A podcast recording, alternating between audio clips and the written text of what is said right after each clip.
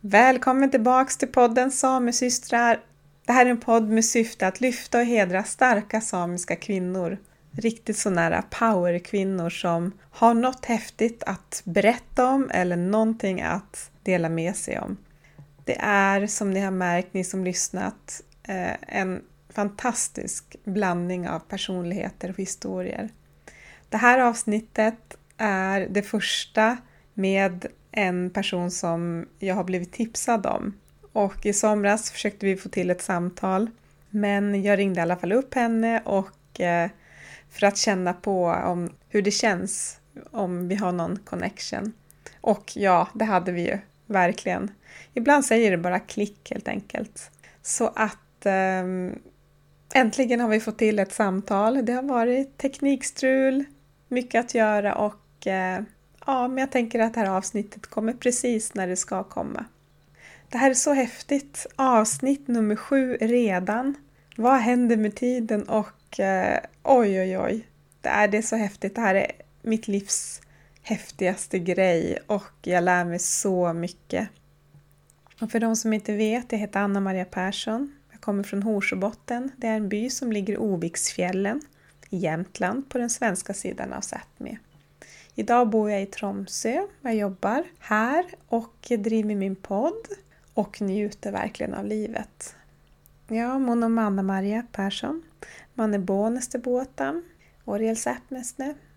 I Dälje man eh, är Romsa, Romsasne, Orominje, Jibarkominje.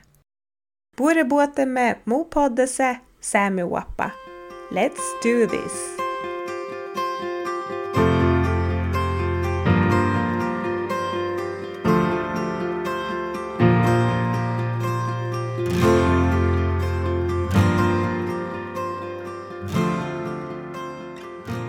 Så varmt välkommen Ann-Charlotte Pabbal till min podd.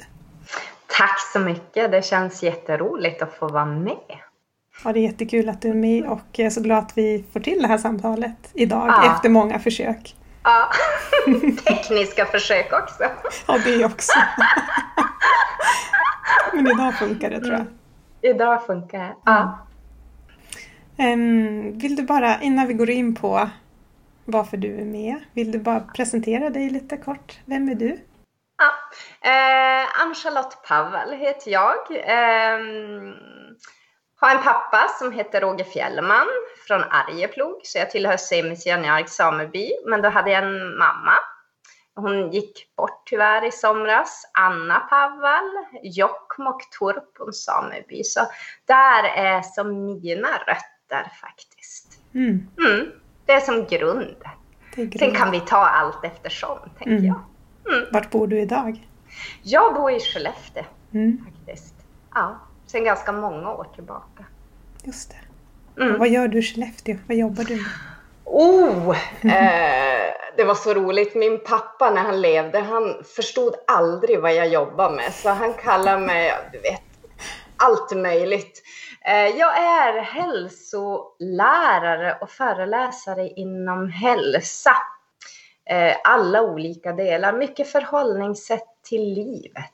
Jag brukar säga stresshantering. Jag är också yogalärare, så jag har mm. yoga. Och yoga-retreat, så jag är lite runt överallt. Och guida folk i yoga och så ut och föreläs på företag ganska mycket. Och så är jag massageterapeut också. Så då jag människor. Jag har haft, haft några stycken nu på förmiddagen. Jag har mm. jobbat med lymf, lymflödet bland annat. Mm. Just det, superviktigt flöde som ingen känner ja, till. Nej, mm. alltså jag tänker att det är ju ett av våra viktigaste system i kroppen. Det är ju egentligen där vårt immunförsvar är. Sopgubbar, avloppssystemet. Mm. Och för många så står avloppssystemet still. Så istället för den där klara fjällbäcken så är det grumligt brunt limpa. ja. Varför stillnar ja. den? Eh, av många anledningar. En är ju till exempel stress. Mm. Men också inaktivitet. Det vi gör just nu är fy skam för lymfsystemet. Eh, att sitta still helt enkelt. Men det finns många anledningar. Om du har opererade ärr kan ge stopp i lymflödet. Så för hårt sittande bh Just kan det, påverka ja. lymflödet. Mm. Ja. Det har jag hört, att man inte ska på den dygnet runt. Nej, nej, släng av han när du kom hem om inte annat. Mm. Just det. Ja. Oh, wow. Ja, Mm. Du är den första, första samesystergästen som jag blivit tipsad om. Jag fick Ah. ett tips av en lyssnare eh, alldeles i början och bara Du måste ha med en Charlotte Pavval. Hon har genomgått en resa som är så häftig. Mm. Vad kan hon ha tänkt på då? Ja, alltså jag tänker att, att ehm, jag är snart 50 år och, en av de största upptäckter jag har gjort av min livsresa är just att, att låta den få vara en resa. Eh, också att betrakta det där förflutna. Att, att jag har upptäckt på min väg och på min resa att jag kan välja hur jag betraktar det som har varit. Jag behöver inte Mm. vara offer för ett gammalt förflutet. För det har ju faktiskt varit. Utan det enda jag kan påverka är här och nu. Och det är enkelt att säga de orden, men det har tagit eh, en, en, en resa att förstå dem och leva därefter. Och sen glömmer jag bort det hela tiden. Men det är fantastiskt coolt att vi skapar ju framtiden med de val vi gör just i det här ögonblicket. Exakt. Mm. Mm. För jag läste någonstans att, att hjärnan är ju väldigt smart, det vet ju du också. Det, har- det sa du ju förut. Jag också tyckte den är dum, ja. Jag tyckte den är dum och lat. Du tyckte den var, ja just det. Jag tänkte den var smart. Det är den lataste vi har och den vill inte alltid vårt bästa för den repeterar ju gamla mönster. Så hjärnan är inte smart. Jag tänkte att den var så smart för att den kunde, ja just det, nej, den är ju dum men ändå smart för den lurar oss. Det var så jag tänkte. Ja, det var så du tänkte. Jag, Det var så jag jag bara, tänkte. har jag sagt att hjärnan är smart? Nej! Jag trodde, ja, just det, du sa att den var dum, jag sa det. Jo. Det, alltså, den är ju inte dum i sig, men den är ju det mest energibesparande organ vi har på hela vår kropp. Och när vi inte är medvetna om det så är det lätt hänt att trampa i gamla spår och stigar som stjälper oss istället för att hjälpa oss. Mm. Ja, och när vi förstår att den, den gör det inte för att medvetet vara stygg med oss, då kan vi faktiskt också bryta det där och, och skapa mönster som vi mår bra av, Mm. jag. Mm. För jag läste att en människa tänker ungefär, forskning har visat att en människa tänker mellan 65 och 90 000 tankar per dygn. Mm. Mm. Och att 95 procent är samma tankar som dagen innan. Och då kan man ju tänka sig en livstid, eller ett år. Ja. Ja. Och vad innehåller de här tankarna? Ja. Saker som etablerar sig. Det blir Mm. gamla mönster som du säger. Som Och har det, blir, bara... och, det blir, ja, och det blir sanningar. Alltså Just. sanningar som, och ibland valda sanningar som faktiskt någon annan har planterat in i oss. Men oj vad klumpig du är. Och så har vi fått höra det. Så till slut blir vi klumpiga. Den där självuppfyllande Mm. profetian. Och, det- och det är rätt häftigt att ibland upptäcka, men behöver jag äga det här?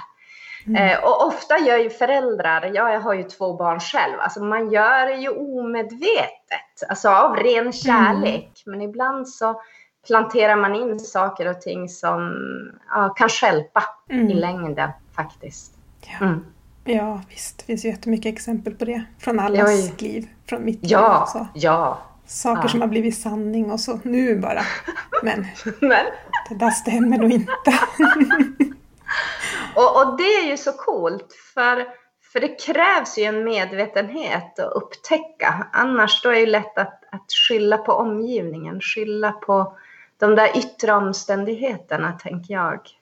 Förstår Mm. du hur jag menar? Mm. Istället att vända blicken inåt. Oj, Mm. det här kanske jag inte det här kanske jag inte behöver gå igång på. Varför går jag igång på det här? Ja, men jag har alltid gjort det.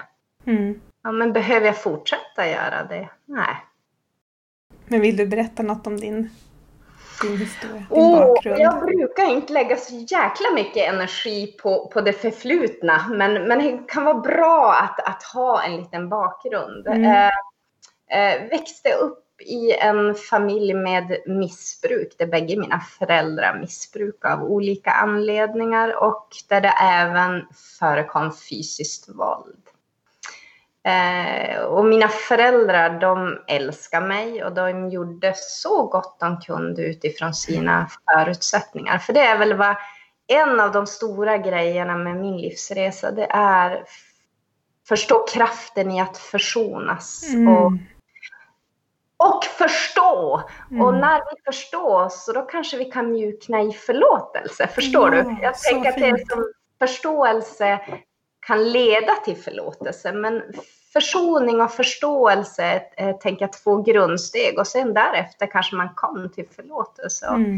Idag så tyvärr är bägge mina föräldrar borta, men, men sista tiden med bägge mina föräldrar så var det bara, bara ljus och kärlek. Och det finns ingenting kvar av, förstår du, av skam eller skuldbeläggande, utan det är bara kärlek när jag tänker på dem. Och hade någon sagt det till mig för 20 år sedan, då hade jag tänkt att de är helt knäpp i huvudet. eh, ah, mm. Så där, där är grunden i min resa. Mm. Eh, jag också växte upp själv. Jag har en halvsyster men vi har inte okay. vuxit upp tillsammans. Mm. Utan jag växte upp själv. Mm. Mm. Precis som jag, ensam, fast min mamma ah. bara en förälder. Ah. Om det nu är ett bara, det vet jag inte än. det har jag funderat också på. Ah. Ah. Det är plus och, och minus med allt. Mm. mm. Och hur tänkte du där? Jag tänker att um, utifrån min, min situation så kanske det var bra för mig att bara ha min mamma. Mm. Eh, sen har jag ju såklart hela mitt liv drömt om att det hade varit fint att ha en pappa också. En bra pappa mm. i bilden. Liksom. Men det där är ju något som kanske lägg, har lagts på utifrån också, att för normen ser ut så. Mm. Ja, så att jag håller, håller på att gå igenom hela, hela, hela delen av mig själv. ja. Det är som folk som har sagt, men gud, att du inte hade, du skulle haft något syskon, var själv i det där. Och där är också det där, men skulle det ha blivit bättre? Alltså jag tänker någonstans så, ja men mm.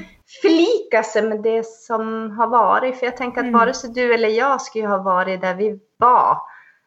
Utan det här har ju varit den delen av resan, alltså den har som, det var meningen. Mm. Jag tänker ju så alltid. Ja. ja, ja det tänker jag också. Om man väljer att tänka så, så går det mycket lättare också. Ja. Jag stöter ju på, jag har ju genom åren haft väldigt många förebilder och nu är en av mina stora förebilder har blivit ganska hype på sista tiden, har blivit mm. uppmärksammad. Men han har nog funnits med mig, alltså kan det vara 10-11 år. Björn Nattiko Lindeblad, den här, han har varit buddhistisk skogsmunk i Thailand bland annat i 16 år och nu har han ALS. Men Eh, jag tror jag kanske var för 11 år sedan, så då stötte jag på honom och, och han berättade en så häftig historia som faktiskt, den satte sig rakt in i mitt hjärta där i livet att, att inte värdera saker och ting. Det där mm. som tur eller otur. Mm.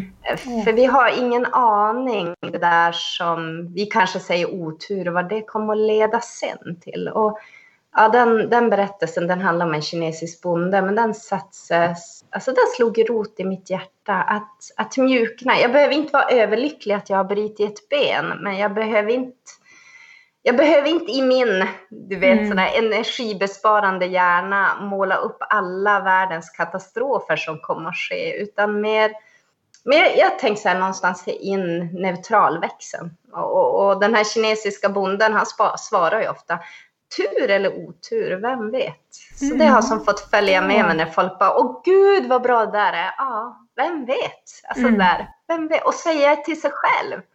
Mm. Mm. Och jag ja. tänker dessa tider, coronatider, ja, vem vet vad det här kommer leda till? Exakt. Mm. Mm. Åh, det där gillar jag. Mm. jag. Jag tror verkligen att man kan forma så mycket. Ja. Oj, oj, oj. Mm. Det märker jag också. Mitt, hur jag möter saker idag. Som Mm. kanske i mångas ögon bara, men gud vad tungt och hur orkar du och sådär. Mm. Ja. Och på något sätt så bara, fast det var det bästa som kanske hände för mig. Även om jag inte hade velat att det skulle ha skett. Men Mm. för mig var det ju så otroligt bra. Det Mm. kanske var det som behövdes i mitt liv. Det kan vara vad som helst, både stort Ja. och smått. Ja. Nej, men jag, jag tänkte där att tillit. För jag tror det är någonstans tur eller otur. Den där tillförsikten och tilliten. Och, och kan man ha den att grunda sig med så en ganska skön grund att stå på. Mm. Att, att, jag har ju ett mantra som jag använder, så jag använder den flera gånger per dag. Jag brukar säga att jag är ju lätt virrig och glömsk, så jag behöver påminna mig. Men allt är precis som det ska vara just här, just nu. Att inte, inte göra motstånd, för det är ju det hjärnan vill göra, den, om vi är vana att göra motstånd. Utan allt är precis som det ska vara. Mm. Precis just mm. Mm. Mm.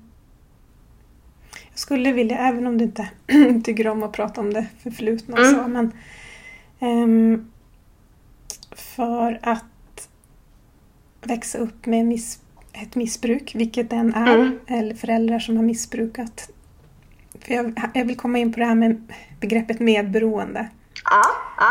För det är ju det man blir oftast. Man behöver inte bli det. Det finns ju en skillnad på att vara anhörig till Mm. en mi- missbrukande och att vara medberoende.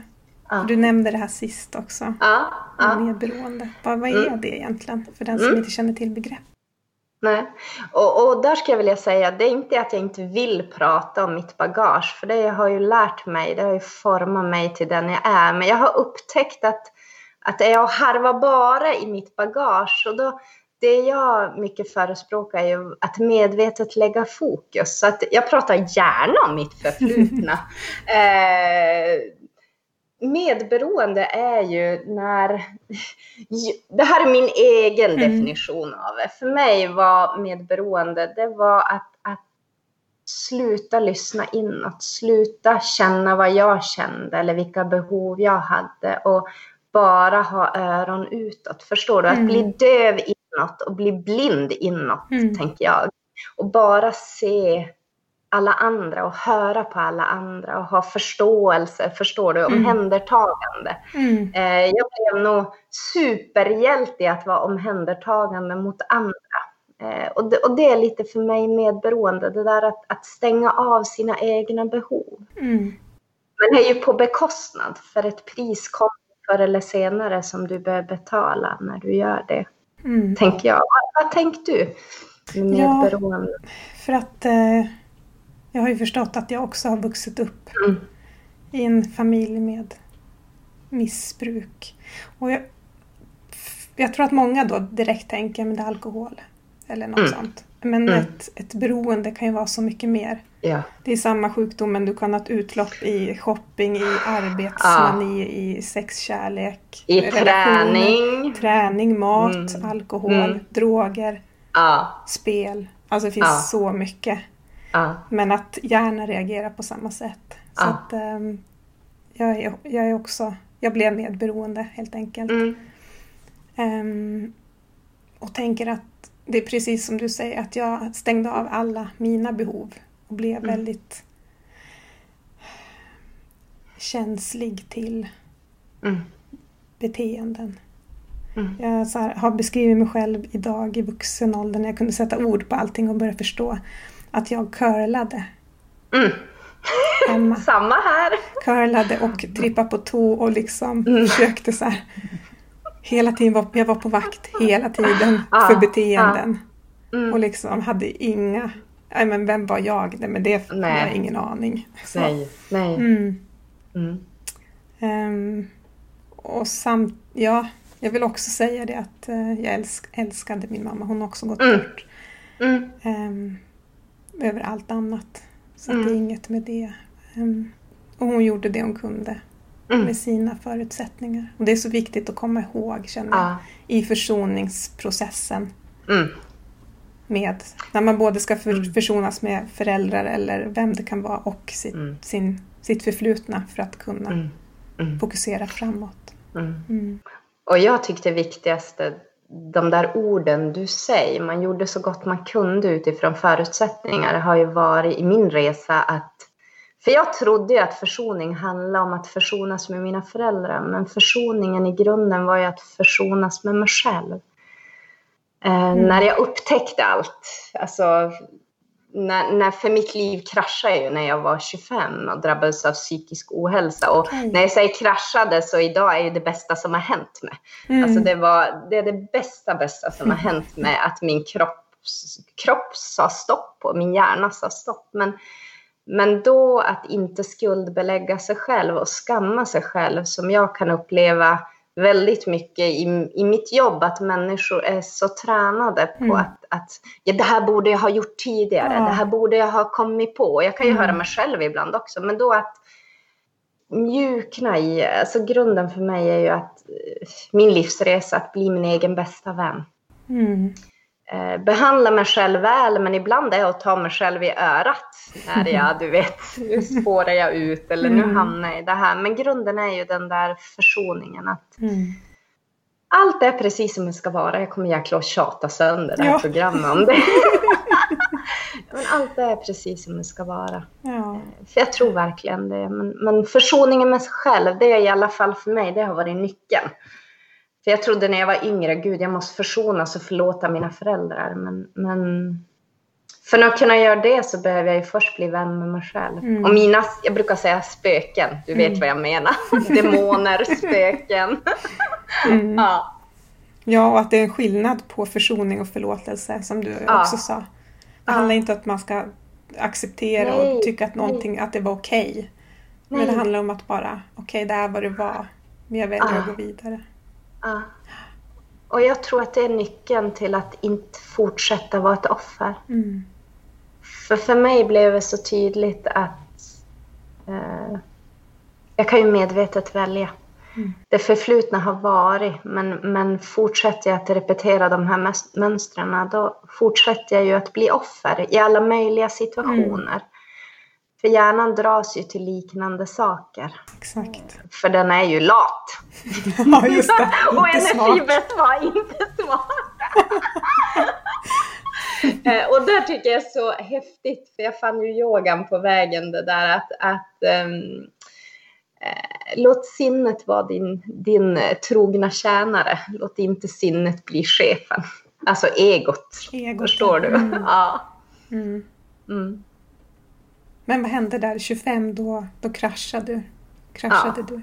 Eh, jag hade nog redan från, då kom du att upptäcka hur tjurskallig jag är, ibland i negativ bemärkelse. Från det jag var 12 år så började ju min rygg spöka, jag fick kronisk nackspärra, eh, svårt att sova, käkproblem. Idag så förstår jag ju alla de här kroppsliga skriken. Jag kallar dem skrik för min kropp skrek ju till mig att stanna av. Men, men eh, jag körde bara på. Eh, mm. Så vid 25 så drabbades jag av panikångest. Och första gången det hände så trodde jag på riktigt att jag skulle dö.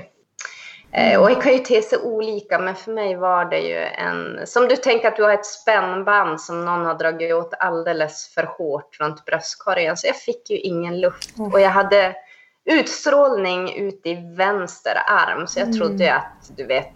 Mm. Jag tänkte, nu dör jag.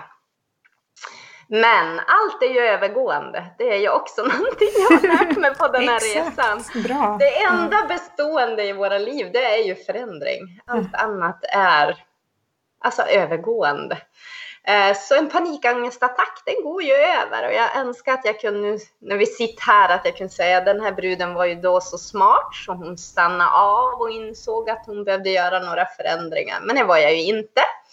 Utan vad gör man? Jo, hjärnan gör ju som den alltid är van. Så jag fortsatte ju köra mm. i fullt blås utan att bry mig om mig själv. Så efter fjärde tror jag var panikångestattacken som då föll poletten ner att nu måste jag stanna. För, och där, där är ju den där, jag använder ganska mycket ordspråk till mig själv. Så kom du hem till mig och öppnar min garderob, då har du Albert Einsteins definition av galenskap hängande ja, där. Okej, okay. ja, den, är, den är helt magisk. Um, Albert Einsteins definition av galenskap det är att göra som du alltid har gjort med förväntad ett annorlunda resultat. I love it kan jag säga. Ja, den är underbar.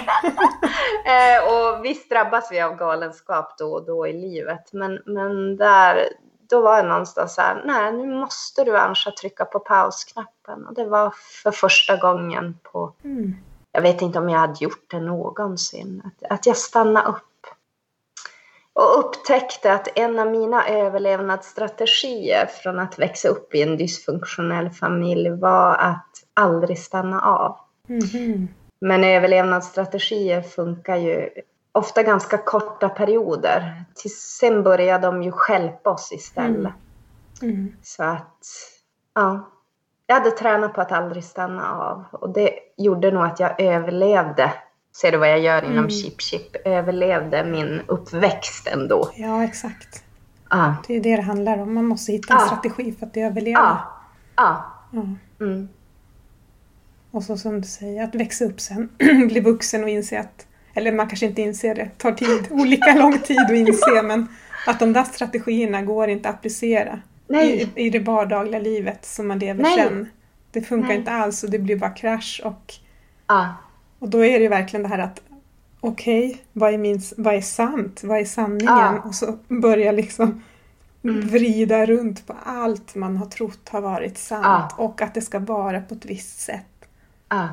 Och så kan jag känna idag att jag bara, jag bara vrider runt på så mycket och får så mycket insikter och ja, det är underbart. Jag älskar det. Åh, jag älskar det. Jag får så här upp, Jag bara, okej, okay, ja, det, ja. ja. Men det gäller ju att vara öppen då också för det. Ja. Och, och jag tänker att utan, jag brukar tänka det, för vi formas ju. Vi formas ju av vår uppväxt väldigt mycket. Mm. Och det är lätt hänt att vi bara, du vet, fortsätter i den formen. Mm. Men jag tänker så här, skulle jag inte ha haft det så jävlig uppväxt som jag hade så kanske jag aldrig hade ifrågasatt du vet, mm. de där mönstren av mm. valen. För då har jag bara varit lagom obekväm. Mm, så jag brukar tänka, gud vad tur, nu säger jag att jag har tur, gud vad tur att jag hade att det var för obekvämt. Det gick mm. inte att fortsätta i de där mönstren. För de, mm. förstår du? De, mm. de funkar inte. Jag tror att du förstår mig. Men och det där bara, ja, Mm. Så, så, för jag tror att vi är ju vana människor, men när det blir tillräckligt obekvämt, då, då, är vi som, då, då säger jag måste, jag vet att vi bara har två måsten, vi mm. måste välja och vi måste dö, men, men då måste vi bryta någonting. Men när det är bara lagom obekvämt, då kan vi drivas av den där galenskapen. Mm. Vi önskar att det mm. vore på ett annat sätt, men vi tuffar på. Mm. Eh, oh, jag håller med. Jo. Mm. Vad var det du gjorde då när, när, när du tryckte på stopp? Vad började du med? Oh, får man säga för tant här? Det är ju så länge sedan. eh, jag minns att jag hade läst i en tidning att yoga skulle vara så bra, så jag, jag hittade ju till en yogasal och på resan kan jag ju säga innan 25 så hade jag ju både drabbats av ätstörningar och ortodoxi, alltså att jag tränar osunt, för jag har ju missbrukspersonlighet mm. med mig. Så att det jag har lärt mig i livet nu som jag förespråkar, det är ju 80-20. Eh, jag tror inte på någon form av fanatism i någon mm. form. Eh, och har man lätt att gå all in så då gäller det att hitta det där lagom. Så jag brukar tänka att jag sköt med 80 procent, alltså mm. jag äter bra det, men jag behöver alltid ha 20 bus så jag mm. inte så jag inte går all in i det och slutar leva. För mm. någonstans är ju inte livet att äta bra eller yoga, utan det ska hjälpa en att få ett bra liv. Men går man all in, då är det så lätt hänt att allt fokus ligger på det. Mm. Utan att, att låta de bra delarna vara verktyg. Förstår du hur jag menar? Ja, jag håller inte helt med. Nej. Men det, det, det är säkert för att jag håller med men jag håller ändå inte, eller jag vet inte. för att alltså jag tänker, det jag tänker på är ju att um, jag själv har beroende personlighet. Mm. Jag har flera utlopp. Och i ett utlopp så behöver jag verkligen vara hundra. Mm. Där. Eh, men, men det är ju ja, jag håller nog kanske med. Men det handlar ju inte om att jag är hundra och är helt så här. Jag är ju inte fanatisk. Nej. Jag, eller jag upplever inte att jag Nej. är det, men jag är fortfarande Ja. hundra på ett sunt sätt. Ja, och där förstår du, det är det jag menar med Ja, 80-20 på ett det. sunt sätt. För till exempel 80-20, jag äter ju antiinflammatorisk kost, har hållit på i fyra Mm. år. Eh, har valt bort gluten, valt bort socker och sånt. Eh, och för mig är ju det för att må så bra som möjligt i huvudet och i kroppen, för det påverkar så mycket.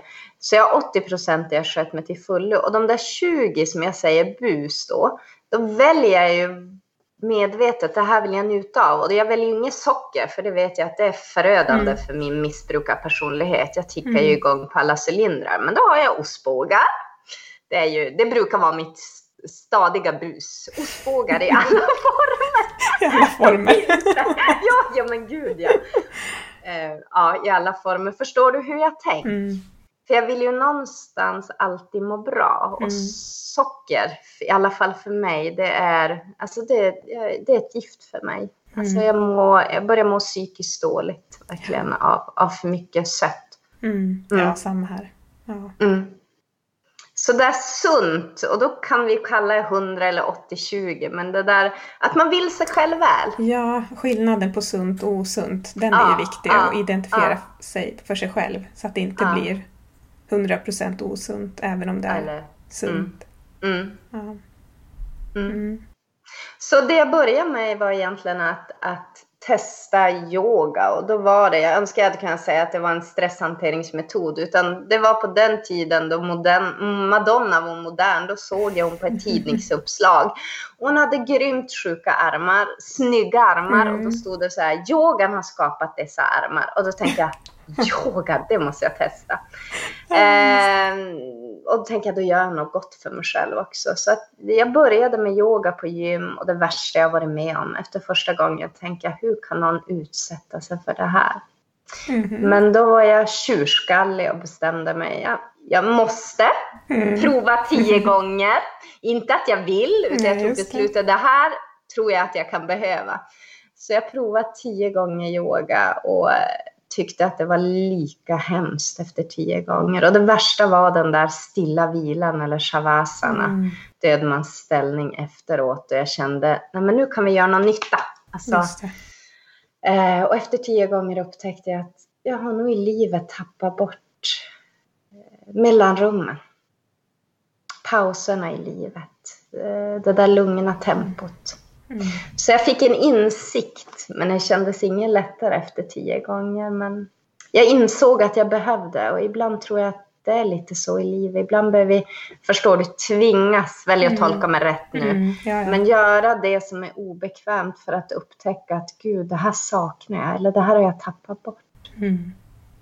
Så yoga blev det. Yoga är en del av det, men, men du kan ju skapa, alltså jag brukar säga när folk säger, men vilken är bästa yoga? Men yogan för dig kan vara att du sitter och ritar, förstår du, yogan? Mm. De där mellanrummen, att du gör upp en eld, eh, njut Mm. av en kopp te utan att glo i telefonen eller datorn. Eh, jag tänkte där mellanrummen, närvaro. Mm.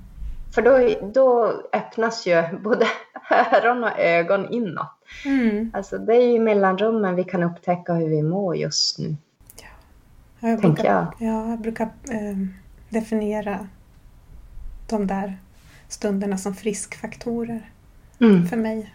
Ja. Så varje dag behöver jag göra Mm. olika friskfaktorer och det kan vara ta en promenad, Mm. lägga ett mörkt rum och bara okej, om jag är Mm. stressad, nu behöver jag Mm. någonting, jag behöver bara stänga av allt Ja. Ja. och ligga där. Träna på ett sunt sätt. Mm. Mm. Ringa en vän. Ja. Ja. Jag hade faktiskt en utomhuslektion igår. Vi får ju inte vara inne på skolan nu med klassen utan vi hade utomhus. Och då pratade vi om den här stresskonen och vad händer när vi är i röd zon. Och, och det är så lätt att gå all in i den röda zonen utan Mm. de här mellanrummen och pauserna. Och, och därför är det ju det där att nöta in, alltså skapa Mm. det där behovet av pauser. Mm. För många tänker att gud, nu är jag så stressad, nu ska jag göra det här. Men Börjar du öva någonting som inte hjärnan är bekant med när du är i stress eller mår dåligt, ja, men då är ju dömt att misslyckas. Mm. Eh, att du behöver ofta nöta in, nu tar vi tio djupa andetag eller göra någon andningsövning eller som du lägga dig i ett mörkt rum och bara vara. Men att göra det under mer gynnsamma förhållanden än när du mår som sämst. Förstår du hur jag Mm. menar? Mm. Att starta upp saker och ting när du mår som sämst är inte alltid den bästa förutsättningen. Nej. Nej. Så när allt är lugnare så då är det verkligen att hitta dem där och, och jag tänker att det krävs. Skillnaden som gör skillnad är väldigt små dagliga rutiner Mm. som gör fantastisk skillnad i välbefinnande. Mm. Har du någon morgonrutin? Ja, gud ja. Eller rutiner? Eh, när jag började, för, för um, du vet ju att det dyker upp saker i ens väg när man behöver dem. Så Ja. under min resas gång, och nu är det ju gud, hur många år sedan kan det vara? Kanske 20 år sedan. Eh, så kom jag till med en eh, man som pratade om vikten av att ha morgonrutiner. Alltså Mm. hur du börjar din morgon, det påverkar hur du, om, om du är en teflonpanna eller om du är en kardborre. Och jag gillar det uttrycket. Eh, har du bra morgonrutiner då är du nästan som du har ett teflonhölje. Du tar in de goda sakerna men andra människors projicering och stress, du vet ju hur det är i en teflonpanna, det bara rinner av en. Mm. Det. Men när vi själva är i stress så är vi som kardborre eller magnet. Åh, alltså, vi suger åt oss Mm. andra människors stress och projicering. Så jag, jag tänker att den där morgonrutinen, det, det är faktiskt en av de viktigaste grejerna jag har under min dag. Och jag börjar med att kliva upp klockan fem, har gjort det under många år. Men när jag började med min morgonrutin så, för jag var en kronisk snosare. Alltså sköt upp uppstigandet. Mm. Jag trodde det skulle gå lättare. Ja. Och så när jag väl steg upp då var jag tokstressad, hann inte äta, visste knappt vad jag skulle ta på mig. Alltså jag var i tokstress när jag skulle fara någonstans. Så jag började med i små steg kliva upp fem minuter tidigare. Eh, Kliva upp tio minuter, förstår du? Jag byggde på. Mm. Så jag började inte med att kliva upp fem på morgonen eftersom jag var en... Så att de där små stegen. Men idag så kliver jag upp fem på morgonen. Eh, innan jag kliver upp så har jag faktiskt en rutin att jag säger yes till mig själv. Man kan ju säga ja om man vill, men yes, just att jag får vakna. Ja. Eh, ställa det där mindsetet, Mm. alltså. För det är faktiskt ingen självklarhet och har man haft människor som man älskar som inte finns kvar så blir man Mm. mer påmind om det. Det är ingen självklarhet. Så jag börjar morgonen med att säga yes. Eh, Just att jag får vakna. Ja. Det är ju en, så att jag vaknar med en gåva på Ja. morgonen. Förstår du? Bara Ja, wow! Jag är lika när jag bara Ah, God morgon, en ny dag, tack för att Ja. jag fick vakna.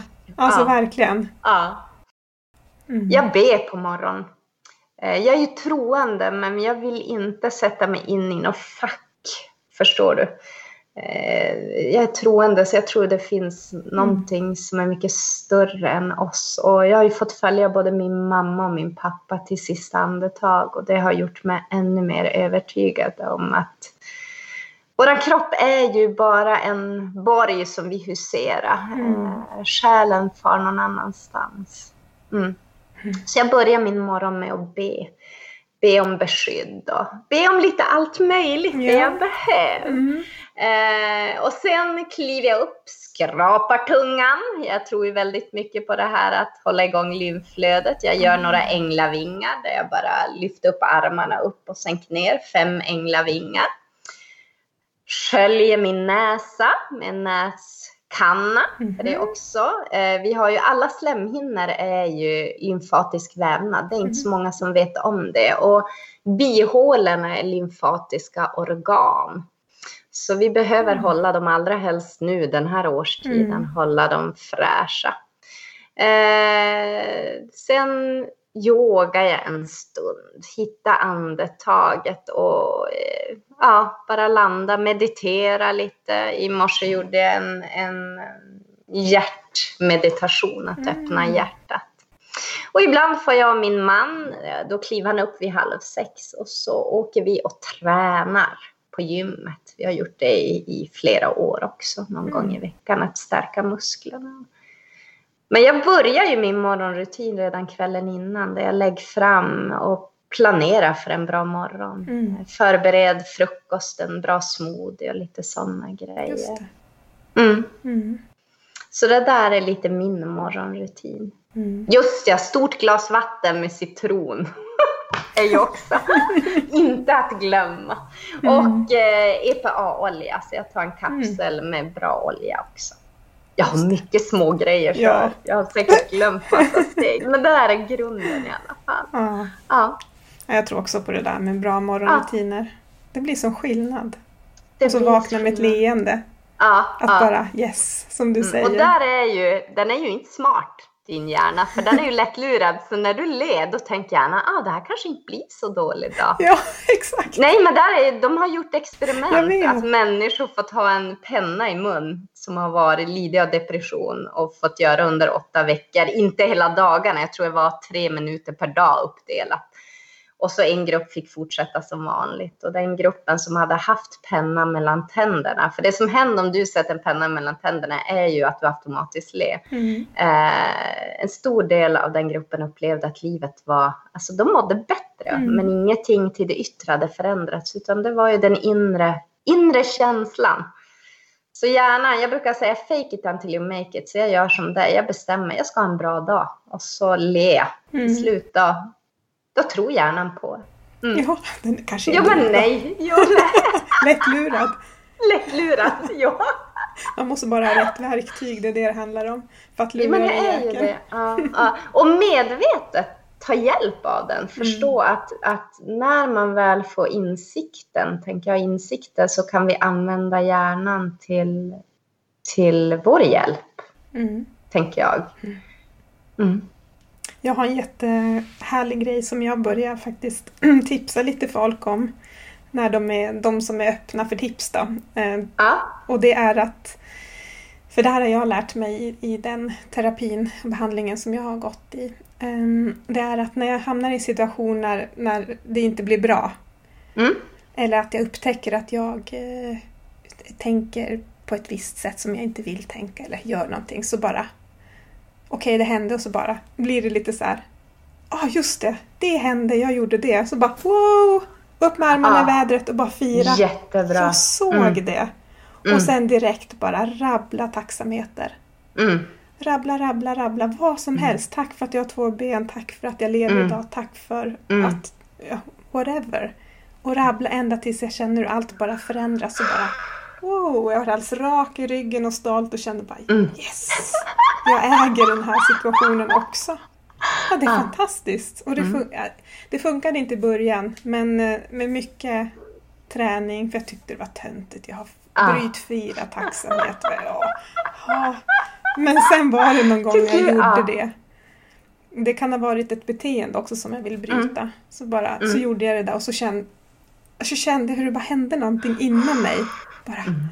wow, och då var jag helt hög av den känslan. Bara, wow, det här funkar ju! Ah, ah. Fantastiskt verktyg. Mm. Mm. Och det där är ju precis det att byta tillstånd. För det du mm. gjorde var ju att skapa teflon. Förstår du? Här rann av det, det där mm. som inte hade blivit som du hade tänkt det och så medvetet fylla på.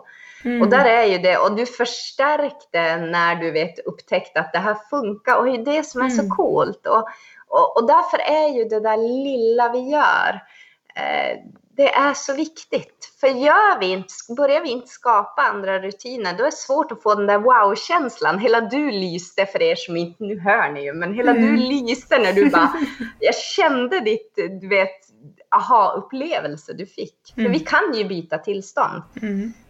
Alltså det är, så, det är så enkelt. Välj att tolka mig rätt när jag säger enkelt. Alltså jag brukar mm. tänka att vi har tre delar. Fokus. Alltså vart lägger du ditt fokus just mm. nu? När du är som mest stressad, då byter du ju fokus till tacksamhet. Det här är jag mm. tacksam över. Eh, kroppen. Du höjde armarna, vilket gör att när du är stressad så höjer du inte armarna. Då krummar du ihop. Du får en, en krum hållning och gör det mindre. Så du bytte ditt tillstånd med att öppna upp kroppshållningen. Och den sista är knoppen. Det där att, att ta hand om hjärnan. Mm. Alltså den, de där tre är klockrena. Mm. Anna-Maria, kan jag få återvända? För vi nuddar inte vid det, utan jag berättar ju alla mina kroppsliga symptom. Kan vi bara få ta den här kedjan som Absolut. har varit en stor wow-grej för mig. Som, när jag var yngre led jag av kronisk ländryggsmärta. Mm. Eh, försökte, jag är ju en fixare, så jag försökte som fixa till mig med allt.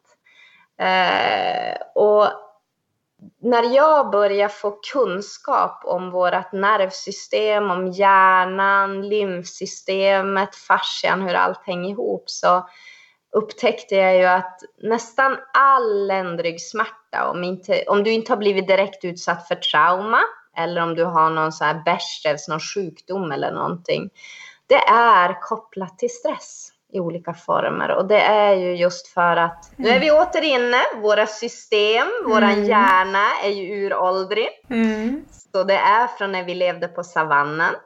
Så när hjärnan, när vi uppfattar något som fara eller tolkar som hot, så den första muskeln på din kropp som spänns, det är din psoasmuskel, höftböjarmuskel.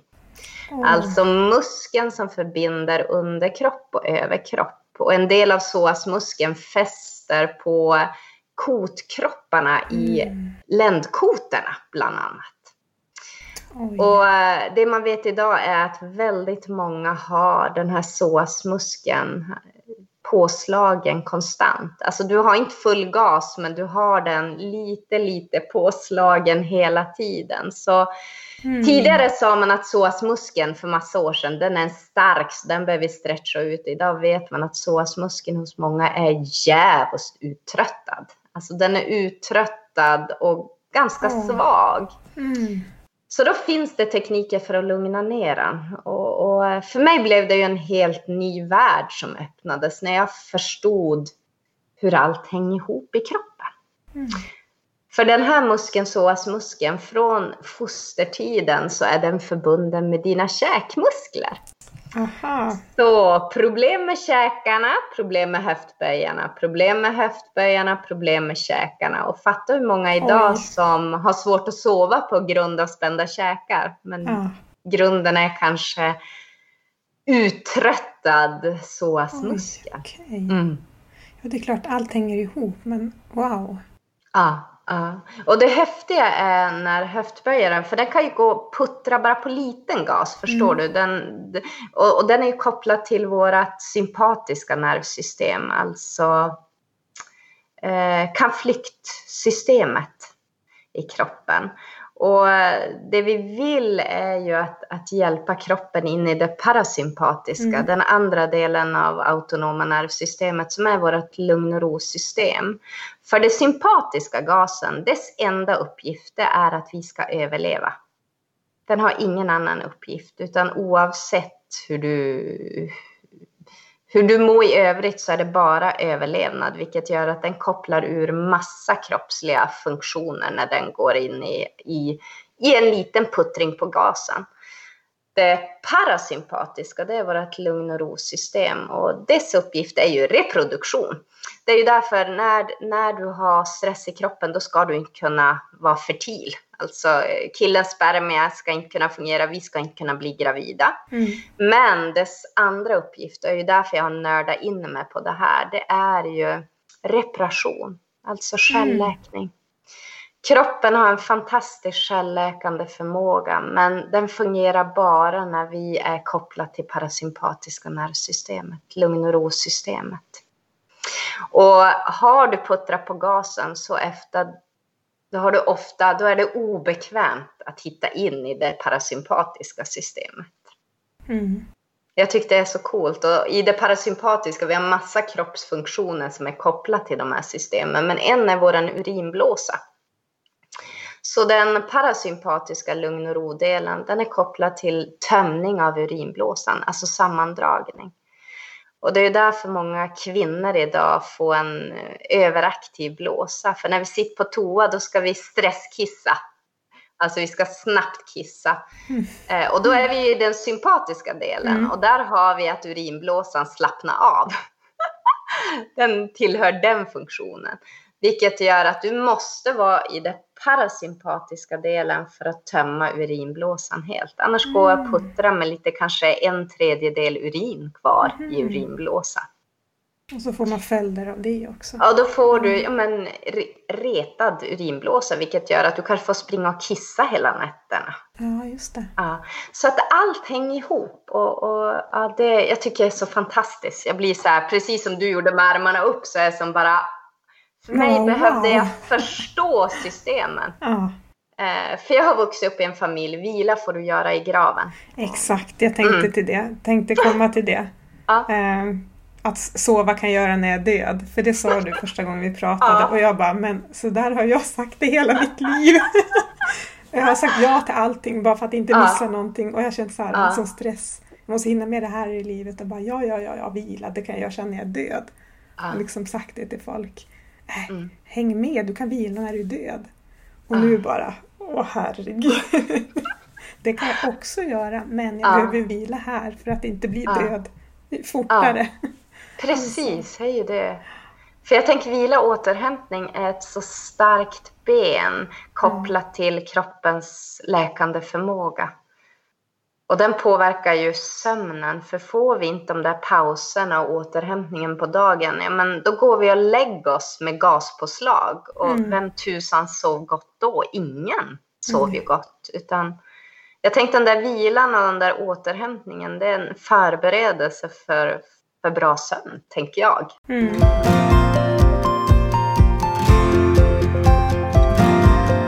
Jag fick ju tips om dig och så ringde jag upp, eller hur det var. och så blev det inte hur länge vi pratade. Jag bara, efter när jag hade lagt på så var jag helt jag var så här liksom bara, den här kvinnan, wow! Jag var helt upprymd i flera dagar över vårt samtal. Vad häftigt! Och så lycklig och glad över tipset och att du var en sån härlig person och bara wow! Livssprudlande, ener, vad heter det, energisk. Ja, så häftig. Mm. Och, och jag jobbar ju aktivt att ha en, hur ska jag säga, jag har en hög lägstanivå Eh, och har upptäckt att då behöver jag vila och återhämta mig för att orka ha energin. Men när jag var yngre så eh, körde jag min energi till botten och så behövde jag vila en vecka, förstår du? Mm. Då behövde jag återhämta mig. Och, och då är väl det som man säger, man blir klokare med, med åldern, men det är just det där att, att eh, jag tänker så här, det här har jag hängt upp i min mans garderob. Kan du fatta vad, vad de får stå ut med, mina, min, min familj? Eh, du måste vila för att orka göra. Mm. Och den, den, den tycker jag är så viktig och i dessa tider. Att, att jag börjar prioritera vila för att orka göra. För mm. jag har ju lätt med min missbrukarpersonlighet att gå all in i mm. saker och ting. Mm. Och att då ha det där, jag behöver vila för att orka göra. Mm. Eh, ja, eh, för mig är det jätteviktigt. Och att dagligen reflektera. Att jag tänker, jag tror eh, en engelsk doktor som heter Regan Chatterjee för flera år sedan hade en bok som heter Hälsobalansen. Att, att vi har ju fyra pelare. Och jag har tänkt med det här som ett bord. Alltså ett, ett ben är kosten, ett ben är rörelse, ett ben är vila och ett ben är sömn. Och bordet funkar ju om du får ett ben som försvinner, men det funkar ju inte om du failar på på fler. Mm. Så någonstans det där varje dag, vad behöver jag? Ja, mm. men har jag tre starka ben och just nu, ja men sömnen kan jag göra någonting åt just nu till exempel. Mm. Ja men då stärker jag de tre ben jag har. Mm. Då behöver jag kanske vila lite extra, jag behöver äta bra och jag behöver se till att vara ute och få rörelse. Mm. Eh, och jag tänker att den är en så bra grund att stå på. Att vilket ben ska jag behöva fokusera lite mer på och gå det. Mm. För någonstans där är ju den där acceptansen. Ibland upptäcker jag att människor försöker tvinga sig till en bättre sömn. Förstår mm. du? Det blir lite mm. baklänges. Nu måste jag sova bra. Och då sov de då ännu sämre. Ja, men att använda ordet måste, det är något ja. jag verkligen har försökt ta mm. ut och hellre mm. säga att jag behöver eller jag väljer. Ja, ja, För jag måste inget och jag Nej. säger inte till någon att du måste göra sådär utan Nej. Det, nej, det blir så mycket press. du måste. Ja, jo. ja. ja. Men att det, de som lyssnar nu på oss här, mm. som bara oj, jag kanske gasar för mycket. Ja. Vad är det första man kan göra? Mm. Acceptera. Mm. alltså acceptera att just nu är jag så här och acceptansen, i alla fall för mig, vad jag har lärt mig att acceptera det här ögonblicket. När jag var yngre och så, du vet, då kom ju acceptansen, det var ju som ett verktyg. Då tänkte jag bara, gud, jag vill inte acceptera, för jag trodde att jag behövde acceptera så stor del. Mm. Ehm, men att att bara mjukna i, just det här ögonblicket. Ja, men jag gasar på för mycket. Mm. Bara acceptera det. Mm. Eh, det gör ju att vi någonstans, tänker jag, då kan vi göra förändringen. Men när vi gapar över att vi ska acceptera, du vet, jag ska acceptera allt i mitt liv helt ja, plötsligt. Precis. Mm. Då jag blir bara stressad av det, förstår du? Eh, nej, men eh, för mig är det acceptans. Mm. Och, och först då upptäckte du att du har ett val, i alla fall tror jag det, då kan förändring ske. Att du kan antingen släppa eller svara. Mm. Svara på och göra någonting åt det. Och idag tänker jag också att vi har, vi har ett knapptryck bort från hjälp och verktyg och allt möjligt. Ja. Det är, vi har verkligen, det ligger i våra händer. Vi kan ja. Ja. välja att bryta och bryta allt, liksom gamla mönster och gamla jo. familjemönster tänker jag också. För hur det har varit, för det, allt nedärvs ju. Men den som helt plötsligt bara, nej men nu är det nog, nu ska jag bryta. Då kan man bryta mm. och leda in familjemönstret eller sitt eget mm. ja, på en ny bana och göra ja. något nytt. Ja. Det, det kan vi göra idag på ett helt annat sätt. Det är så häftigt. Ja. Och, och någonstans börja i det lilla, för jag tror många som lyssnar kan tänka, åh gud, ja men enkelt för dem att sitta där och prata. Mm. Men det är i det lilla, det kanske är att, att bara börja med att ta en promenad ute, alltså du vet bryta av. För det är ju när vi får de där mellanrummen, det är då vi kan upptäcka, för det skiter sig hur mycket verktyg vi än har, så i, i mitt liv skiter sig hela tiden, men med verktygen så kan jag plocka tillbaka mig. Mm. Alltså det behöver inte bli så stor grej av det. Nej. Eh, jag brukar tänka, jag tror vi pratade om det första gången vi pratade, att jag, jag tänker att jag är en blöt hund. Eh, alltså jag ruskar av med saker. Alltså jag, jag, jag, jag tar inte mig själv på för stort allvar. Och, det är rätt skönt, för när jag var yngre så var jag, tog jag mig själv på fullaste allvar. Alltså, allt blev så stort när det sket sig. Ja. Eh, och idag vet jag, det skit sig hela tiden. Men det gör ingenting, förstår du? Ja, ja. Att jag kan bara ruska av mig som en blöt hund. Och jag gör det rent fysiskt. Alltså jag får som en kroppslig förminnelse. Äh, det här ruskar jag av mig. Eh, och upptäcka att jag är ju jag äger makten. Jag kan inte äga makten till vad jag råkar ut för i livet, men jag äger makten vad jag sen, hur jag förhåller mig till det. Eh, och, och, jag, och jag tyckte det är så fantastiskt. Det är nästan så här, men du vet, jag vill ut och bara berätta för hela världen. Förstår ja. ni vilken kraft ni har? Missionera. ja, missionera. ja. Eh, och då mjuknar just ja, acceptans. Man måste komma på själv. Ja, man behöver det. Ja. ja vi kan inspirera med det vi pratar om, mm. eller brukar jag tänka ibland reta människor. Och det är också mm. en inspiration kanske ja. sen. För vi triggar igång någonting med vårt samtal. Men, men den där acceptansen att jag kan ju faktiskt inte förändra någon annan. Och, och, det blir ju också att, oj vad skönt, tänker jag. Ja, jag kan bara förändra mitt eget sätt att förhålla ja. mig till andra, ja. tror jag på. Och den vet jag eh, kan trigga folk. Ja. Det har jag varit med om, folk har blivit mm. provocerade av det. Och då, men då när jag sa det så förstod jag nog inte riktigt vad jag sa heller. För min resa Nej. var ganska lång också. Ja. I personlig utveckling och, och, allt som bara rasslar på plats sista åren. Um, så att, eh, ja, det är väl också återkopplat till det att det kan ju... Ja, det, det känns lätt att prata om det här idag. Ja. Men jag har också hållit på länge med de här Mm. bitarna och i början var det... Det var så smått allting. Mm. Och nu går det fortare på något sätt. Ja. Om du förstår vad jag menar. Jag förstår precis vad du menar. Men vad är om du tänker tillbaka nu på din resa, eh, en av de där, du har säkert gett dig själv jättemånga gåvor, men, men finns det någon gåva som du är så här bara, "Åh, jag är så tacksam att den här kom till mig. Förstår du hur jag menar? Den här insikten eller den här, äh, Mm. Ja, jag har en händelse och det är väldigt dubbelt kring Ja. den. För det är det värsta jag varit med om. mm, Eh, samtidigt som det kanske blev otroligt bra för mig. Och det är det är när min mamma gick bort. Ehm, och jag skulle göra allt idag, allt ehm, som, som är möjligt för att få ha henne i livet. Absolut, men det satte mig i en position eh, som gjorde att jag var tvungen att deala med mig själv på riktigt. mm, Alltså på riktigt. Ehm, så det är ju inte själva händ... Ja, det kanske lät brutalt när jag uttryckte det så.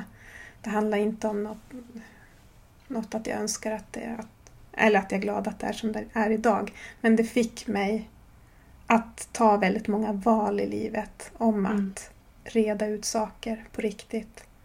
Så det, det, man kan väl säga att det är brytpunkten mm, livet före och livet efter. För att Mm. följa henne och hennes sjukdomsresa. Vilket är otroligt eh, smärtsamt att tänka på och, och liksom se den här människan som har betytt allt för mig. Fortfarande Mm. betyder allt för mig. mm, Sjukna och dö i mina armar. Alltså det... Ja, det går inte att beskriva den smärtan. Men att någonstans så fick jag komma ut. Jag, var, ja, men jag valde att eller valde inte då, jag tvingades att komma ut på andra sidan som en annan person mm. och ta tur med saker. Så att jag kan ju välja idag att se det som en gåva, även om det är på Mm. ett väldigt dyrt pris. Mm. Och jag tänkte, du, när du beskriver låter som att du stängde de där bakdörrarna som vi ibland, du vet, vi säger nu ska jag. Och så har vi ändå bakdörrar öppna, Mm. förstår du, för att Mm. smita. Men det kändes som att, nej, nu stänger jag. Nu har jag ingen bakdörr. Mm. Alltså nu, nu finns inget återvändo.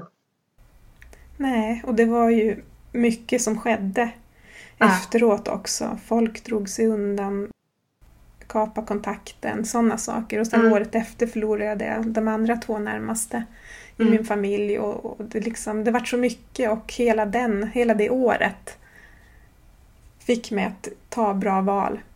Mm. Och idag så är jag ju lyckligare än någonsin på ett sätt. Ja, ja. Med mig själv, det är det. ja, Åh, jag älskar mig själv. Och det är så fantastiskt att kunna säga det. Och det känns Visst bara? Ja, wow, det kom så naturligt nu. Jag älskar mig själv och den jag är. ja. Ah, Och du glittrar, vet du det? Oj. Du glittrar, du strålar. Det där kom från hjärtat, vet du det? Ja. Och, och, och, och jag tänker när jag tittar på mitt liv så är väl de där värsta stunderna som ibland har gett mig de avgörande besluten men också de största lärdomarna. Mm. Förstår du hur jag tänker? Inte att jag önskat mina föräldrar, för jag fick ju också följa mina bägge föräldrar till sista andetag. Men det är en sån där att du kan, hur ska jag säga, det är livets skola. Alltså du kan inte gå en utbildning, alltså en köpt utbildning och lära dig det, utan det är som livets skola. Mm. Och, och, och se det som en gåva. Mm. Jag tänker att mina, mina föräldrar gav mig den gåvan. De gav mig... För när man är missbrukare så är man ju inte riktigt närvarande. man är ju ganska precis. ego. Mm. Och det är ju en sjukdom. Mm. Men mm. de gav mig gåvan att, att få vara med dem till 100 procent, deras sista tid i livet. Och det, alltså, det är nog den finaste gåvan de kan ge till mig, tänker jag. Jag hade ju, och, och vi har ju pratat om det förra gången vi pratade, men jag hade ju turen att min mamma fick demens när hon var 56 år. Och då vet jag, folk har ju som beklagat sig, men gud, din mamma var så ung. Men min mamma, när hon blev dement så blev hon nog den mamma hon egentligen skulle ha varit. Hon mm. blev ofantligt kärleksfull för min mm. mamma innan som ja, men missbrukare ganska hård och kall och ogillade beröring och hade mm. svårt att ge kramar och säga mm. snälla saker. Mm. Och jag minns så väl första gången när, när hon började bli riktigt dement och så minns jag hur hon sa att Gud, jag älskar dig så mycket. Och jag ryggade till. Mm. Alltså det var så onaturligt. Så jag bara, men Gud, vem är det här? eh, och när hon ville ha kramar, för de sista ja, det var 20 åren i hennes liv så var hon ju dement. Men en av de mest kärleksfulla människor som fanns. Full, i, full i tid till närvaro och full, full, full av kärlek. Och överöste mina barn. Alltså, de kunde inte ha haft en bättre mormor rent kärleksmässigt. De fick höra hur mycket hon älskade dem. Och, mm. ja, så jag tänker att min mamma, hon gav mig det där hon inte kunde ge mig när jag var liten på grund av sin sjukdom. Det gav hon mig de sista 20 åren och du mm. vet. Mm. Oh. oh.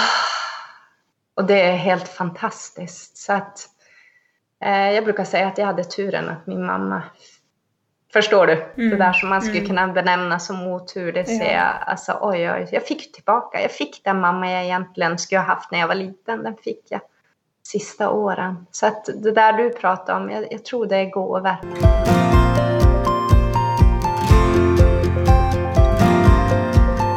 Jag vill koppla vårt samtal till de andra samiska kvinnorna eller till vår mm. kultur eller till vårt levnadssätt, traditioner. Ja, ja. Dyker det upp någonting hos dig? Ja, ja. Jag är ju ofantligt tacksam för jag fick ju växa upp i en, i en renskötarfamilj. Det är grunden. Eh, sen så eh,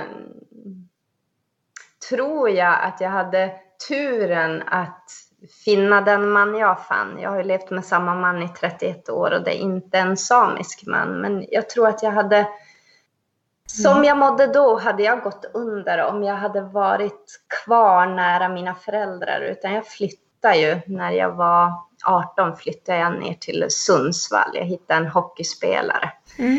Eh, men det samiska har alltid funnits med. Mm. Tyvärr tappade jag ju då det här att vara på kallmärkning och vara på skillningar och sånt. Mm. Men, men det samiska har jag alltid burit med mig. Alltså, jag, jag tänker att jag har rött rötter och de traditioner att växa upp i en renskötarfamilj som jag idag har förstått vilken gåva det var. När jag var mm. yngre kanske jag inte uppskattade den. eh, ja, men både med, med naturen som kraft. Ja, naturen är ju, alltså där har vi den största läkande förmågan. Att bara gå ut i naturen. Mm. Uh, att bara vistas ute, i, bara lyssna på naturen, mm. det är ju läkande. Och, och, jag har ju ett sameviste som är två och en halv mil från närmsta väg, alltså i väglöst land. Och, och mm. där är ju min, min magiska plats eh, som jag försöker vara så ofta jag kan. För inte nu i våras, nu i coronatid, men då har man ju minnen, men, men eh, försök vara där så ofta jag kan och bara vara. Så jag, när mamma dog nu, hon dog i mitten av juli, så några dagar efteråt så då åkte jag till Krompa, heter mm. eh, Åkte dit och bara var. Och där finns ju, jag känner ju, där har jag ju mina anfäder. Min mm. pappa är ju född där. Alltså det är så coolt. Han är född och uppvuxen där. Mm. Eh, så det är så magiskt. Sen har jag kvar mina renar och min dotter har min mammas renar, så vi har skötesrenar. Och, ja, men den där stoltheten, tänker jag. Sen, sen är jag ju inte för gammal, men jag saknade språket. Så jag har ju lyssnat på Ylvas, det är ju min kusin mm, Ylva. vi kallar oss systrar. Um, men, men det där att, att börja ta tillbaka språket. Jag mm. förstår ju samiska. Mm. För mamma och pappa pratar ju det, men när jag skulle få läsa det i skolan så fanns inte, alltså det var nordsamiska. Ja, Så jag läste ett år nordsamiska, för de tänker med samiska som samiska i Moskosel. Men ja, Oj, oj, oj. Samiska Ja. som samiska. ja, men, ja, ja men det var det. Ja men förstår du? Ja. Ja. Ehm, Så jag förstår och försöker eh, prata det lilla jag kan med mina barn. Men det är någonting som jag, tack vare din podd och tack vare Ylva där, bara, nej, men jag kan ju erövra det. Jag är ju Mm. inte för gammal. Nej. Du vet de där krokben, nej men Ja, återigen den där krokbenen, hjärnan. Ja. Gammal, du är för gammal, du kommer inte kunna lära dig. Och så bara, nej men det kan väl, varför skulle inte jag kunna göra det? Exakt. Ja, för språket är så viktigt. Mm. Eh, Det är ju samma som jag har i min kolt och jag har den på skolan till alla högtider. Eh, bara visa vem jag är, Mm. eh, rötterna. Och när folk säger, ja men du är ju svensk, nej jag är same. Eh, Mm. Och, och det är så viktigt och det har jag även pushat min dotter och min son. Alltså där, ni är samer. Mm. Och, och de heter ju Pavel. Vi är ju gift, jag och min man, och han har ju ett svenskt efternamn. Men eh, där var en självklarhet. Mm. Både jag och mina barn, alltså vi heter Pavel. Bara för att behålla det där. Mm. Jag tyckte det är jätte, jätteviktigt Mm. att synliggöra. Och, och, och när man möter människor, det där att ja, men du ser ju inte samisk ut. Ja, men hur ser, oj, oj. alltså förstår du, alla Ja. fördomar. Och bara den där stoltheten att Ja. ja, men jag är same. Mm. Mm. Vi ska börja avrunda. Ja. Jag Gud vad en- fort tiden har gått. Ja. Den går så fort med dig. Ja. Jag har en avslutningsfråga Ja. som jag ställer. Eh, vilken samesyster har betytt mycket eller mest i ditt liv och varför? Det är min mamma. Mm. Eh, och jag måste få ta två. Det är min mamma Anna Ristin och så min dotter Karma Ristin. Eh, två fantastiska kvinnor på olika vis. Min mamma, för hon var en överlevare och hon överlevde så mycket, inte både demens och, och så missbruk. Hon har brutit nacken hade hon gjort och Mm. fått fem... Alltså en överlevare utan dess like och det ja, men överlevt mycket. Och sen min dotter Karma Ristin. Och en klok ung kvinna, hon är 15 år och hon lär mig varje Mm. dag att hon lär mig så mycket. Eh, och jag tänker att det är båda gott för framtiden om vi har så starka unga samiska tjejer. Mm. Eh, den där stoltheten eh, som jag kan häpnas över, som bara finns där som en urkraft. Mm. Mm. Wow. Mm. Fint. Ja. Mm. Och massa kärlek finns ju med i bilden. De, ja. mm. Fint. Har du något sista du vill säga? Njut, tänker jag. Eh, Allt är övergående. Är är tungt i livet just nu så är det det enda du äger är nuet och då är kanske att ta ett andetag i taget, ett ögonblick i taget. Men påminn dig om att allt är övergående och Mm. är allt jättebra just nu. Du kanske är nyförälskad, allt förlorar på sig också, det är övergående. men passa på och njut, inte vara pessimist nu, men förstår du, det där att passa på och njut. Ja. För allt är övergående och den, och den tycker jag är ganska fint att bära med sig in i framtiden. För det är den tid vi lever så, vi, så är det också en påminnelse. Det här är övergående. Mm. Ta ett andetag i taget, en ögonblick i taget, en dag i taget och gör det bästa av det. Mm. Det får bli de sista orden. Åh, jag har så mycket mer att prata om. Ja. Det någon annan gång. En annan gång. Tusen tack för att du var med i min podd. Tack för att jag fick vara med och tack tipsaren som tipsade. Ja, tack till henne.